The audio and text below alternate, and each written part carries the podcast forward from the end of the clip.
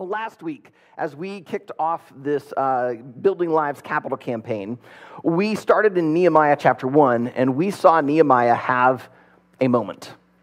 Uh, he had this moment where his brother has returned from a trip.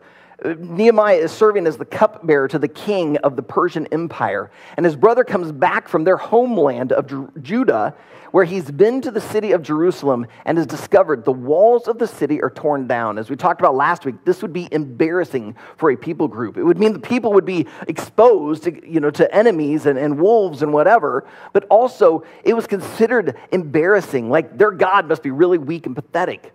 And so Hanani, the brother, tells Nehemiah this news, and in that moment, Nehemiah senses he's supposed to go back to Jerusalem and help resurrect the walls of Jerusalem. In September of 2008, I had a Nehemiah moment. I had a moment where I sensed God saying, I want to use you to plant a church. Now, that moment happened September of 2008. And yet, I did not step off staff at the church I was at until October of 2010. So, two years went by. Two years of me wrestling, praying, crying, questioning, doubting. But mostly, it was two years of waiting. You ever realize just how difficult waiting is? It's awkward, it's painful, it's slow. Whether you're waiting at the DMV, waiting to get married, waiting for supper, or just waiting for the website to load. Did you know humans now supposedly have a lower like attention span than goldfish? Goldfish are at nine seconds, we're at eight. If the website isn't loaded within eight seconds, we're done, we're out, we're gone because it's painful to wait. When we're waiting, it feels like we're wasting. We're wasting time. We're wasting away. We're wasting something profitable. It feels like we're even wasting our purpose. This is why we pull out our phones, we flip on the TV, we do anything we can to distract ourselves from the awkwardness of the wait. But today, what we're going to see in Nehemiah chapter 2 is that the wait can actually be profitable.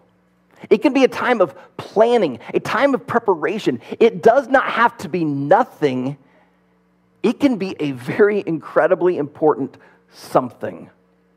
And I want to show it to you in Nehemiah 2. So if you have a Bible with you, please open it up to Nehemiah chapter 2. If you are a first time guest and didn't bring a Bible with you, don't worry about it. We're going to put the scripture up on the screen.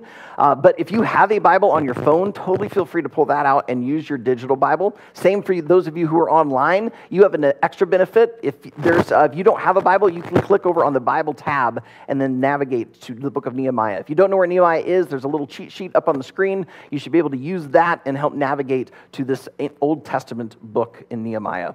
Uh, we kicked this series off, as I said, last week. We are in the midst of a building campaign. We are looking to purchase this building. We're going to talk about that just a little bit today. And we're using the truths from Nehemiah to help us understand how God might be working in our midst. So as we get ready to jump into Nehemiah chapter 2, let's pray. Heavenly Father, we've already prayed that you would help us cling to you, to hold on to you. And I pray you'd help us to do that right now. That as we work through these scriptures, that you would teach us and that these words would be like a balm to our soul, that they would help us in no matter what we are facing and fighting. Some of us find ourselves waiting for a new job, a, relationship, waiting for something to change. Some of us are just waiting for something to actually happen in life. And so, God, I pray that today you would speak. You would speak powerfully and mightily. Because, God, these are your people. And so, this today isn't about what I want to say. It's about what you need to say. Because, God, each person here that's tuned in is at a different place spiritually. And so, God, I pray that you would do what only you can do, that you take the, the words of this one man and you would spread it, multiply it, and help it hit just where it needs to. But, God, my prayer is that when people leave or log off, that they'd remember what Aaron Bird said. What they'd remember is what you, their Heavenly Father, who loves them enough to have sent Jesus for them, what you had to say. So, God, open our hearts and minds now to what you've already said through Nehemiah and what you need to say through your Holy Spirit to us this morning. In Jesus' name we pray. Amen. All right, join me at Nehemiah 2. We're going to read the first eight verses. In the month of Nisan, in the 20th year of King Artaxerxes, when wine was before him, I took up the wine and gave it to the king. Now, I had not been sad in his presence. And the king said to me, Why is your face sad, seeing you are not sick? This is nothing but sadness of the heart. Then I was very much afraid. I said to the king, Let the king live forever. Why should not my face be sad? When the city, the place of my father's graves, lies in ruins and its gates have been destroyed by fire. Then the king said to me, What are you requesting? So I prayed to the God of heaven. And I said to the king, If it pleases the king, and if your servant has found favor in your sight, that you send me to Judah, to the city of my father's graves, that I may rebuild it. And the king said to me, the queen sitting beside him, How long will you be gone? And when will you return? So it pleased the king to send me when I had given him a time. And I said to the king, If it pleases the king, let letters be given me to the governors of the province beyond the river, that they may let me pass through until I come to Judah. And a letter to Asaph, the keeper of the king's forest, that he may give me timber to make beams for the gates of the fortress of the temple, and for the wall of the city, and for the house that I shall occupy. And the king granted me what I asked, for the good hand of my God was upon me. Now, when we read a story like this, we see that last sentence, and we think, oh, what a nice, happy ending. Nehemiah made these requests, and the king gave them to him. God surely is at work. But if that's all you see, what you miss is the painful wait. Now, I did not notice the wait my first time really studying the book of Nehemiah years ago. The, the wait that he had to go through is hidden just a little bit. So, so let me bring it out for you. Last week, when we were in chapter 1, we saw in verse 1 that it was the month of Kislev. Uh, uh, I am not an expert in the Hebrew calendar, so I had to go and, and, look this up myself. But Kislev is the ninth month on the Hebrew calendar. But for us, we would call it about the 11th, 12th month because it was about mid November to mid December. However, today, when we opened up in chapter 2, verse 1, we saw it was the month of Nisan. That is the Hebrew first month of the year, but for us, it's basically mid March to mid April, around the third, fourth month. But if you total that up, you realize that four months have passed from November to March. Four months of sitting in this knowledge that the walls of Jerusalem have been torn down. Four months of heartache and pain, depression, wondering, crying, praying. Four months of waiting. As I said in the beginning, waiting is hard. It's awkward. It's painful. Sometimes it feels meaningless. But to be a faithful pastor, I need to let you know this is how God works. If you study through the scriptures, you will discover that God has taken a number of what we would call the saints through these difficult periods of waiting. For instance, back in the book of Genesis, guy by the name of Joseph he had to wait through slavery and prison before he became the leader God had told him he would become. Or in the book of Exodus, look at Moses. Moses knew he was a Jew raised by the Pharaoh's daughter, wondering if he might one day lead the Jewish people, the Israelites. And yet he goes into a wilderness where he waits 40 years before God sends him back to free the people from slavery. Or, or take King David, Israel's greatest king. He had to wait 15 years from the time Samuel anointed him as the next king to when he actually assumed the throne. Over and over and over in the scriptures, we see God take people through a period of waiting. Because God does something in those winters, in that dark night of the soul, in this awkward, painful time. Somehow, God is getting your roots deeper so he could then do something greater. As I've often said at Riverwood, God wants to do something great through you, but before he does, he's going to do something great in you. And sometimes he chooses to use a period of waiting to do that deep work. That is what he's been doing in Nehemiah. Through those four months of waiting, God's preparing him. But there's been also something else going on. Notice that Nehemiah points out that he has never been sad in the presence of the king. I mean, this is the king of Persia, the king of the greatest empire at the moment. He has a front row seat to this greatness. You don't walk in acting all bummed in front of such a powerful man. Now, it isn't that he was trying to trick the king, to lie to him. I think he just didn't want his own personal pain to keep him from doing his job well.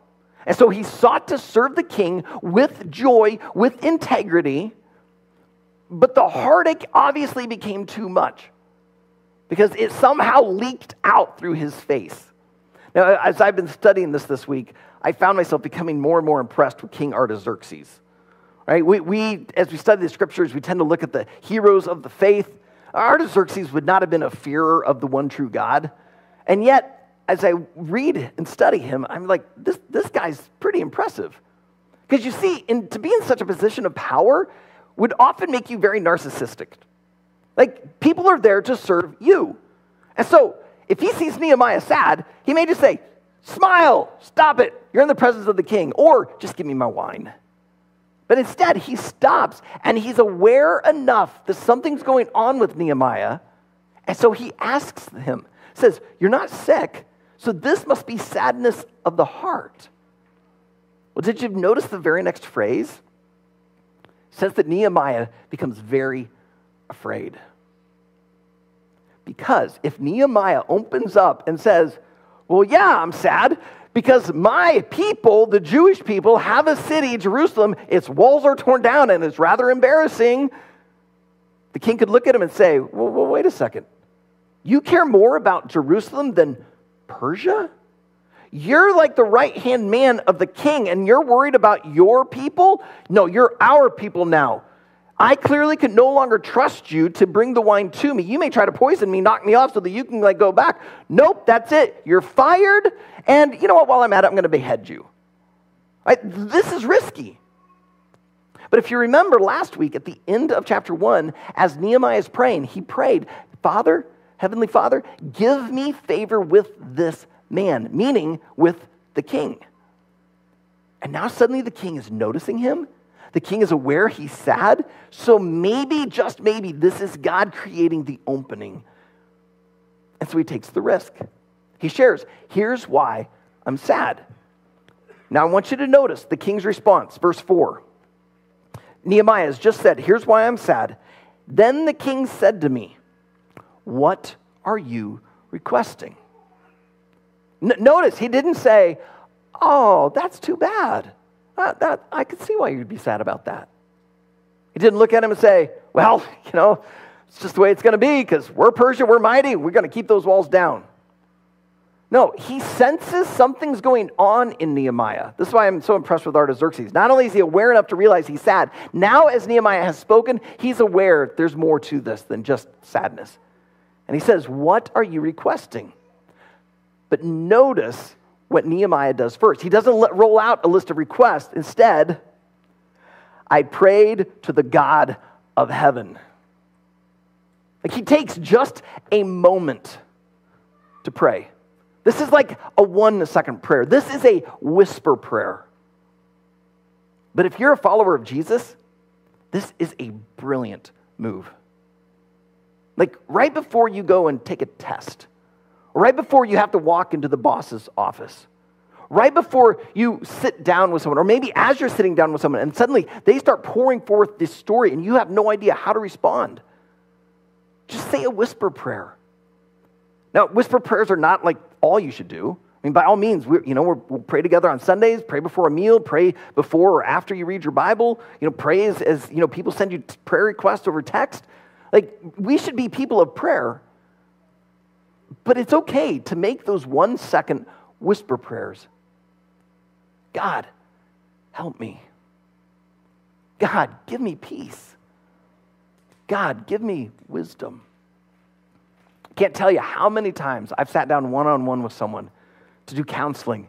And as they start opening up, I find myself just praying, God, give me wisdom. Last thing I want to do is to say something or, or to not be aware that could end up hurting them more. And so I just make a little whisper prayer. And I've been amazed at how many times God answers that prayer. Nehemiah wisely stops for the briefest of moments and says this whisper prayer God, help me. Give me favor with this man. Then he begins to roll out his plan. In verse 5, we see him request first to be sent. Right, so that's his first request. He says, Send me to Judah. Then down in verse 7, we see him say, Send me with letters. And he actually asks for two different types of letters. In verse 7, he says, Send me with letters, basically giving me safe passage, right? So that no one would say, Whoa, whoa, whoa, wait a second. What do you got, where do you guys think you're going? Who gives you the right to traipse through our, our territory? Well, the king does, all right? So he's asking for a letter giving them permission to, to go. But then he also asked for a letter in verse 8 that they would go to Asaph, the keeper of the forest. By the way, Asaph is another Hebrew name, meaning this is probably a fellow Jew, another Jew who's in a key position of leadership within the Persian Empire. And he's saying, Give me some of this lumber. In, in other words, Nehemiah realizes he's going to need the, the, the king's authority to go permission to go. He's going to need the king's protection so that no one ambushes him. He's going to need the king's resources. Basically, he's really dependent upon this guy. And so he asks for his help. But now, what I want to point out is that I do not believe that Nehemiah thought of this spur of the moment. I, I, I don't think that when the king says, Well, what are you requesting? that he started going, uh, Well, you know, how about some lumber? Yeah, that, that sounds good. And oh, you know, I, I probably need to say pass it. Like, I don't think he's winging it. The fact that he seems to just be able to say it tells me he has been using the period of waiting to plan. As God has put this burden, this call, this vision on his life to go to Jerusalem to resurrect the walls, he starts realizing, but wait a second, how are we going to do it? Well, we're going to need some stone. We're going to need some lumber. I'm going to need people. Oh, I'm going to need permission. Well, I guess I'm also going to need protection. Like he's putting together his list, he's putting together his plan. In other words, he did not just wait, he entered into a time of active waiting. Shortly after I had the sense that I was supposed to plant a church, part of the, the call was to go to Kansas City and work with a particular church to learn about church planting. So, about a month after I had this call, we traveled down to Kansas City for a weekend. We met the church that I felt I was supposed to work with, had a great weekend, and Leanne and I are just like ready to go. Let's do this. And instead, we talked to the pastor of that church, and he's like, nah, you guys need to wait because you don't know where you're going. You, you don't know exactly how this would look like. You, you have a lot of things that you need to figure out. So, you need to wait until these things are, are solved. That was so painful. It was so difficult. We felt like God said, go, so we want to go. And now suddenly we're hearing, well, actually, before you go, you, you need to do a little bit more of waiting. So we took his advice and made it a time of active waiting. I read all sorts of books about church planting, found podcasts that talked about it. I, I tried to interview different church planters, trying to wrap my head around this because I still had doubts about my capabilities of doing this. And so I needed some things figured out. I needed some clarity. We made it a season of active waiting. And that's why then, two years later, we sensed it's time. And when we pulled the trigger and we went, we had a plan in place for how we were going to move forward. May not have been the best plan in the world, but it was way better than if we had tried to do it two years prior. When you find yourself in a season of waiting, don't just sit around twiddling your thumbs. Don't try to numb the pain of the wait by binging Netflix. Enter into active waiting. Seek after God. Now, last week in my growth group, one person admitted, like, Aaron, I, I don't have like that burden that you did or like Nehemiah did. I don't have that call. Wish I did, but I don't. Well, if that's you, guess what? Then you're waiting for the call. You're, you're waiting for, for God to say, here's what I want you to do. And you know what you do? You actively wait. You get into the scriptures, you start serving in ministry, you start just being faithful to love others around you and love the Lord your God with all your heart, soul, mind, and strength. And as you enter into that and give all of yourself to Him, He's preparing you for if and when He decides to say, Now I want you to do this. So, in a sense, all of us are in a waiting period. And in the midst of our waiting, let us actively pursue God. Because it's in the wait, He does something deep within us, and the plans begin to come together and make sense. To help show you that God really seems to value this idea of planning, I want you to skip down to verse 11. Nehemiah gets to Jerusalem, and what I want you to do is see what he does once he arrives. So, Nehemiah 2, verse 11. So I went to Jerusalem and was there three days. Then I arose in the night, I and a few men with me, and I told no one what my, what my God had put into my heart to do for Jerusalem. There was no animal with me but the one on which I rode. I went out by night by the valley gate to the dragon spring and to the dung gate. And I inspected the walls of Jerusalem that were broken down and its gates that had been destroyed by fire. Then I went on to the fountain gate and to the king's pool. But there was no room for the animal that was under me to pass. Then I went up in the night by the valley and inspected the wall. And I turned back and entered by the valley gate and so returned. And the officials did not know where I had gone or what I was doing. And I had not yet told the Jews, the priests, the nobles, the officials, and the rest who were to do the work. Now, what I want you to notice is that when Nehemiah comes waltzing into Jerusalem, he does not make a big show. He does not stand up in the middle of the city, call all the people, and say, I'm here as your Savior. The King has sent me. We're going to resurrect these walls. I think if he had done that, people would be like, first of all, okay, wait a second, who are you? Oh, oh, cupbearer to the king? And that means what? And then, second of all, um, dude, you're coming from like the capital. You, you have no idea how difficult life is here. You, have you really looked at the walls? And they'd scoff and throw them off. Well, we're not listening to you. Instead, Nehemiah comes in and spends three days, just lives there, begins to kind of experience life. And then one night, he goes out and he travels around the city looking at the gate, seeing just how bad it is. Some of it was so torn down, his horse could not even get through. Now he's got an accurate assessment. Once he's lived there and experienced it, once he's seen it for himself, he begins to put together a plan, and now it's time to draw the people together. Pick it up there in verse 17. Then I said to them, You see the trouble we are in how Jerusalem lies in ruins with its gates burned? Come, let us build the wall of Jerusalem that we may no longer suffer derision. And I told them of the hand of my God that had been upon me for good, and also of the word that the king had spoken to me.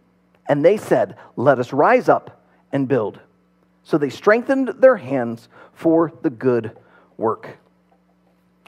If you are in any sort of leader, leadership position, maybe at work, uh, maybe you know here at Riverwood in ministry, maybe you know part of some organization in the community, if you're a leader of any sort, pay attention to Nehemiah. This guy is such a good leader. What he does right here is absolutely brilliant. First, by having lived there for just those three days and then traveling around the city, looking at the gates, taking it all in, he's then able to stand before them and say, I get it. I see it. Because he says, You see the trouble we're in. Right? So he's identifying with them emotionally, saying, I understand. He even takes it a step further. He doesn't just say, So I have come with the authority of the king. He uses we language. He says, So let us come together and build these walls. But then by saying he's, it's time, I'm sorry, I said that wrong. By standing before the people, saying, I understand, I'm in this with you, he's also communicating, I have a plan. All right? He, he, he could say, that, Look, I brought the lumber with me. Look, I've been around. I've seen the parts of the, the gate, I mean, the, of the walls that are going to take more work, other parts that are in a little better shape. Like, we've put together a plan, but it's going to take all of us. Now, next week, we're going to be spending some time looking at, at what it's going to take for this capital campaign to happen and how it's going to take all of us. But what I want you to see this week is how God leads Nehemiah to this place where he's saying, Hey, I understand the situation we're in. Here it is. But we've put together a plan, and together we can do this. Now, as I admitted last week, a lot of churches have used the book of Nehemiah when they're doing a capital campaign.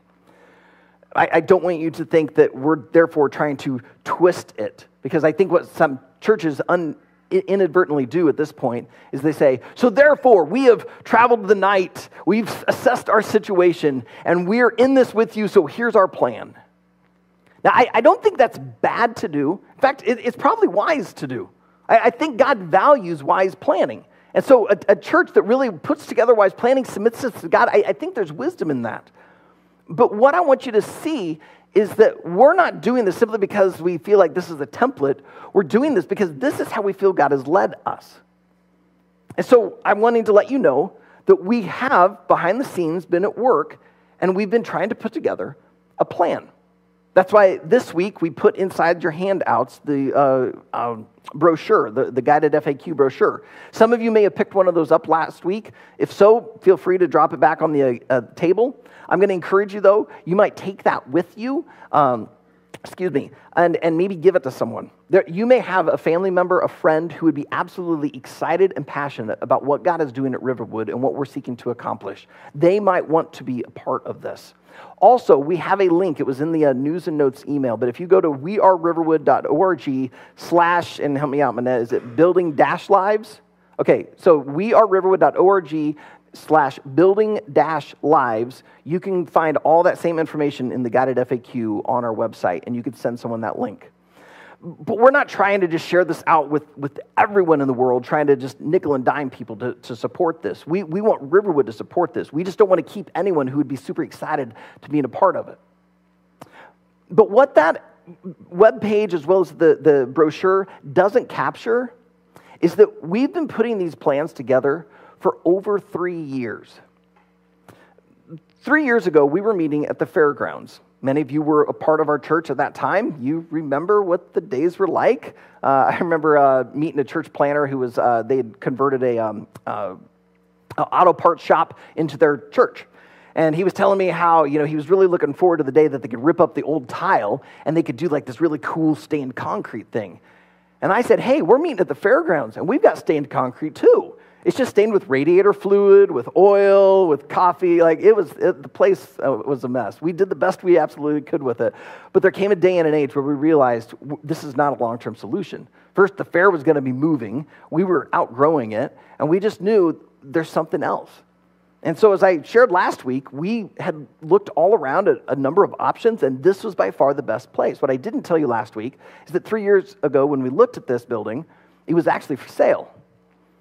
And to be just completely honest, the price was actually good. Waverly is notorious for having a slightly higher real estate prices than, than the surrounding region. And this building was actually priced very, very competitively. It was, it was a really good price. But as we began thinking through, okay, we purchase it. Could we get a loan? We thought maybe we could, but then we knew we also needed to remodel it. And then we also knew there were some things that needed some repair as we started calculating it all up, we started realizing, I don't know that we could take on that much debt. And, and it just does not seem wise to dump that much debt onto our church family. And so as we prayed it through, we thought, you know what? We got to say no to this. Even though it's the best thing we've seen, even though the pricing's actually good, long term, this just doesn't seem wise. And so we said no.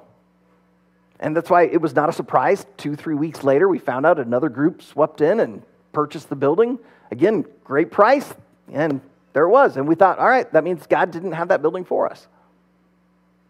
But what we didn't expect was for them to use the same realtor we had been using. And that realtor to tell them, you know, there was a church that was really, really interested in this building. And so for the new owners to approach us and say, would you have interest in leasing it? And at first thought, it's like, well, no. Like, we couldn't afford to buy it. How are we going to afford to, like, take on a lease? But then we started thinking it through, and we're like, well, we could ask for this and this and this and this, and what would it hurt? So we're like, well, yeah, we'd, we'd be interested, but instead of a typical five year lease, we, we'd only want to sign a three year lease. And at the end of that three year lease, we'd like the option to either sign another three year lease or, if we're ready, to purchase it. W- would that interest you?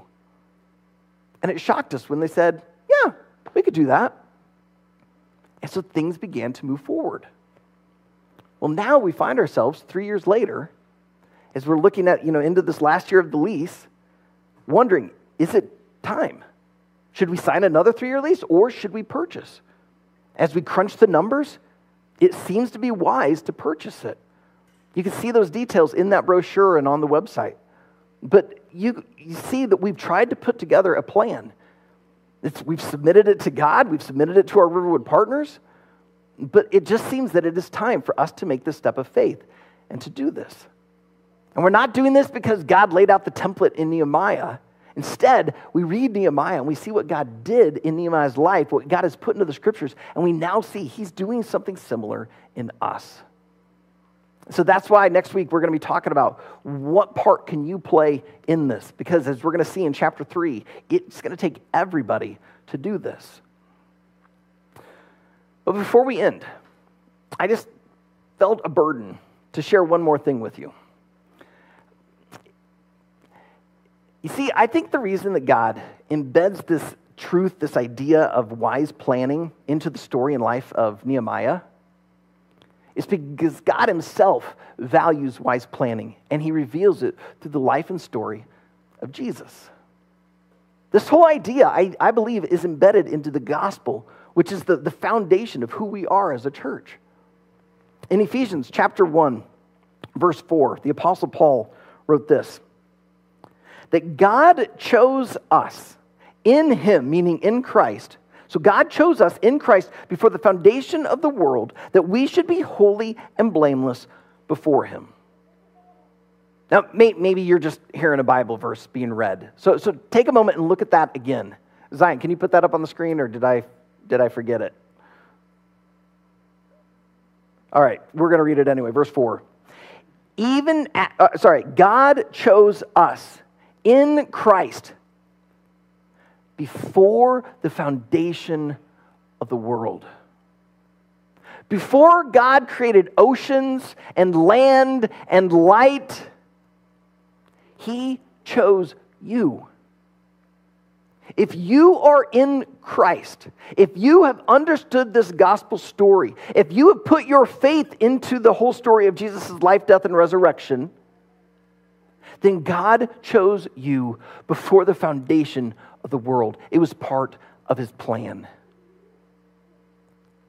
When God, the Father, Son, Holy Spirit, said together, Let us make man in our image, even as they made that decision, they knew that mankind would sin, that Adam and Eve would rebel. And they knew that the natural consequence of such a spiritual travesty was death. And yet, God said, I'll take the penalty for them. God the Son willingly came to this earth to take on what we should have paid. He did it through the cross, but then to show he has authority over all things, he rose again from the dead, which we just celebrated at Easter two weeks ago. This is the gospel. At the very heart of the gospel is the realization, the reveal that God had a plan. And that plan included you. That's why Paul, as he says in verse 7, in him, meaning in Christ, we have redemption through his blood, the forgiveness of our trespasses, according to the richness, riches of his grace. We have redemption. We, in other words, we've been redeemed, we've been purchased. Sin tried to take us away, but it was God's plan to redeem us. We have redemption through what? Through Christ's blood shed on the cross. And by him giving his life, his blood being shed, it says we have forgiveness of our trespasses, forgiveness of our sin. And what does this come from? The riches of his grace. This was God's plan to make you His. And I don't know about you, but if God planned for me to be His, it leaves me want to worship, it leaves me want to celebrate, it leaves me want to connect. So let's do that right now. Let's worship God through song. Let's worship Him through communion. Let's worship Him in prayer. If you find yourself right now in a season of waiting, may you just submit that wait to Him and ask Him to help you make the most of this period. If you find yourself waiting just to get out of the wait, ask Him to help you. Let's take this time to come to the one who put together a plan to make you His. If you are not a follower of Jesus, I want you to know that God loves you. Jesus willingly came to this earth for you. He wants to make you His. And so there's nothing better that you could do right now than to take this next moment and allow it to become a holy moment. That just as Nehemiah had this sense of God saying, I'm calling you to rebuild the walls, and just as I had a sense, God saying, I'm calling you to plant a church, right now, God might be saying to you, I'm calling you to become mine. When many people realize the truth of the gospel, they realize there is a God, that his son, Jesus, did come to earth, live a sinless life, but went and died in the sinner's place. And yet he rose again from the dead. When they realize the st- truth of the story and they, they go to put their faith in it, they typically find themselves wanting to confess their sin, admitting that they fall short of God's glorious standard. And yet they put their faith in him. Because as they confess that, they say, God, I accept your forgiveness, as we just heard from Ephesians 1. God forgives you of your sin. Jesus took it all. So accept that forgiveness. So may today be your moment. May it be today be the day you enter into God's plan. But for those of you who are waiting, you know God. You know He loves you. He's made you His, and yet you just still find yourself waiting for the pain to end. You find yourself waiting for the relationship to be fixed, or you find yourself waiting to get into a relationship. You find yourself waiting for that kid. You find yourself waiting for that different job. Find yourself waiting for things to improve. And you enter into an active time of waiting And as you enter into that active time, may you realize you're not alone. Not only do you have a church family with you, but Jesus is with you, and you're His. So may you come to these elements, remembering Jesus gave His body for you. May you take that cup and remember that is His blood shed for the forgiveness of your sins. And as you take it, saying, Jesus, your story is my story. And so I can wait as long as you want me to. As I wait, you do a deep work in me to prepare me for the great work you're going to do through me. So, Heavenly Father, may this next holy moment be yours. Holy Spirit, I ask that you would just uh, enter into this place to touch the hearts and minds of all who are present. That those who are online would just have a sense that you are with them, even if they're in their living room or they're in their car or wherever that, that, that no matter where we are at, you are always with us, and you're in the midst of our waiting. So, God, I pray you'd help us right now to remember to cling to you, that these elements would be reminders that you, Jesus, gave yourself for us, and so we can trust you, we can follow you, we can wait. So, God, would you minister to hearts right now? Would you bring some healing? Would you bring some uh, comfort? Would you bring some peace as we offer up our whisper prayers, as we cry out, as we cling to you. God, we need you. Help us to put all of our faith in you, to let you be the foundation of who we are, that this gospel message be what we are all about. That we are redeemed, we are forgiven, and we have been chosen by you before the foundation of the world. And it's in Jesus' name we pray. At any time during the song, feel free to make your way to the communion elements. Uh, if you feel that you're just doing this out of duty, then I'm going to invite you to not go. Instead, just sing, stay where you're at, and pray. If you need to stand, do so. If you need to kneel, you may. This time is for you to spend with God and to let Him do in you what He needs to and wants to do. Because as we say, He wants to do a great work in you so he can do a great work through you. So let us do this now in remembrance of him.